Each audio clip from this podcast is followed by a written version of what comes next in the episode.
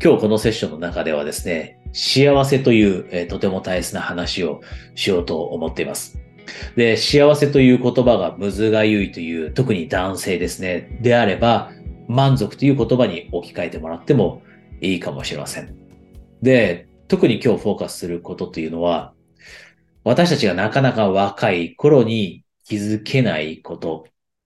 若い頃にはこんな風に考えられなかったな。でも究極的に突き詰めていくと幸せだったり満足というのはここから来るんだなということ。このヒントが必ず見つかるセッションなので、もしあなたが今満足という点で、で、幸せだなという点、幸せという点ですね。で、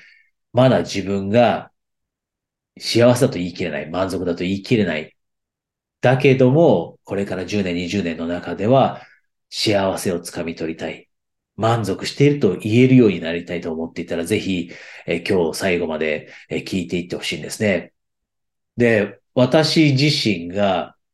これ過去に幸せって何なのかっていうのがわからなくなる時ってあるじゃないですか。で、私がそういう状況にいて、で、メンターと話をしていたんですね。で、その時に、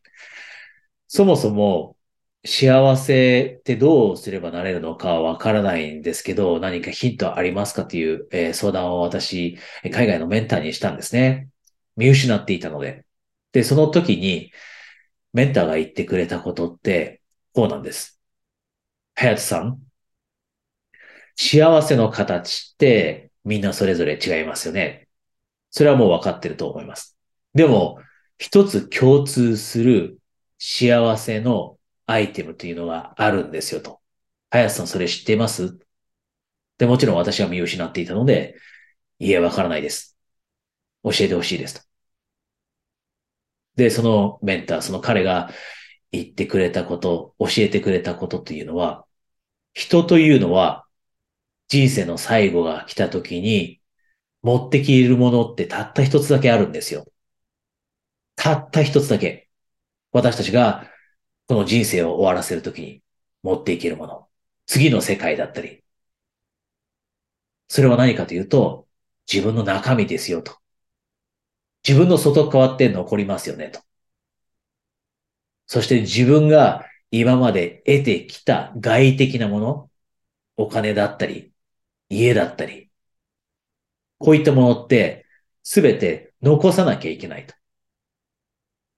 私たちが最後に持っていけるものって中身。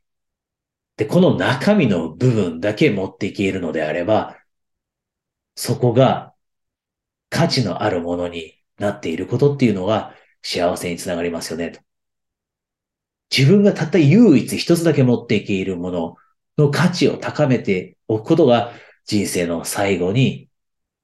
あ、自分の人生は良かったなと思えるようになるということ。というのをメンターが教えてくれたんですね。で、それじゃあ具体的にどういうことかと、中身って何か。それ、さらに聞いたんですけど、そうしたらメンターこう言ってくれたんです。自分がどういう人になれたかということ。自分がどういう人になれたかというのは中身の部分ですよね。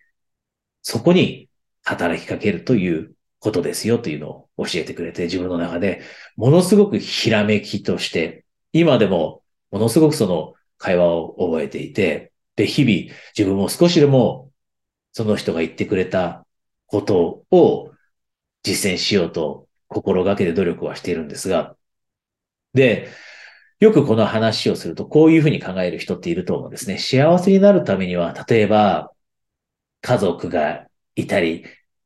好きな仕事ができていたりっていうそういうものって絶対必要じゃないですか。友人もいたりと。でも私今、家族もいなくて幸せじゃないだったり、恋愛がうまくいってなくて仕事、えー幸せじゃないだったり、好きじゃない仕事をしていて幸せじゃないと。友人があまりいなくて幸せじゃないとかっていうふうに言う人、えー言う、言いたくなると思ったりすると思うんですけど、でも重要なのは、私たちが自分がどんな人になりたいのかというのを決めて、そこに働きかけていって自分たちがもっともっと魅力的になっていくと、そういったものってついてくると。魅力的になっていけば、恋愛だってうまくいくようになりますよね。魅力的になれば、自分の価値が上がれば、仕事だって、いい仕事、やりたい仕事ができるようになりますよね。いいチャンスが巡ってくるようになりますよね。魅力的になれば、友人がもっと増えますよね。自分がいい人になれて、より良い人格を持ってるようになれば、家族関係だって良くなりますよね。で、そこから幸せがさらに波及的にやってくるんですよね。とこれも追加的にメンターを教えてくれたんですね。で、もう一つだけ付け加えさせてもらえることがあるとしたら、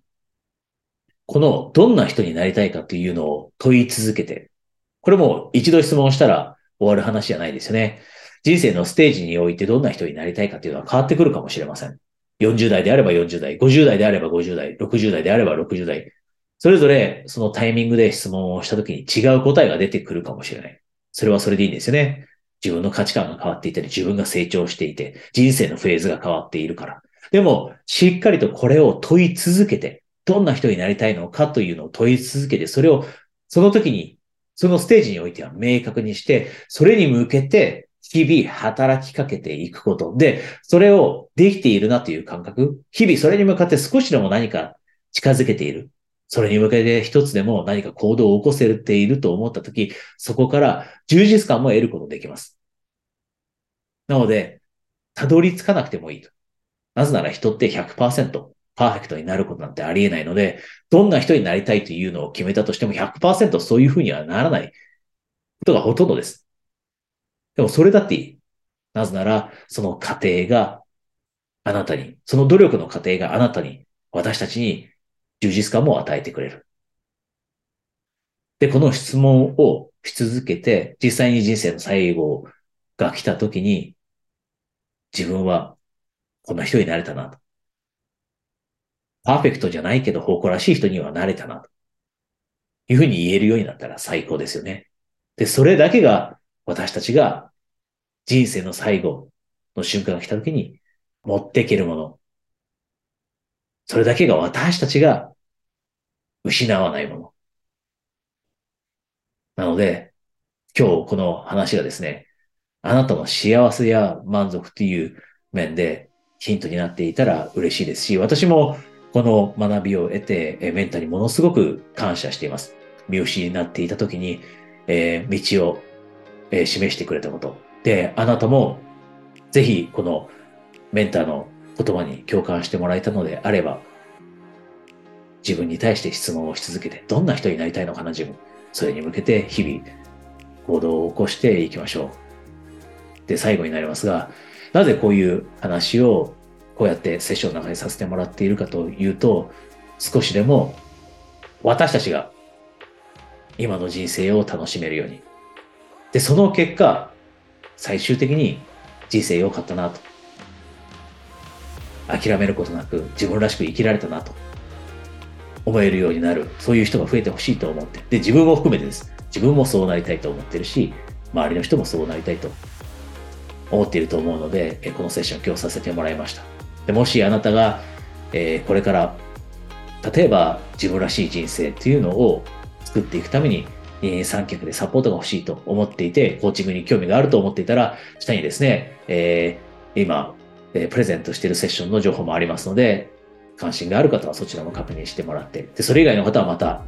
来週、ここでお会いしましょう。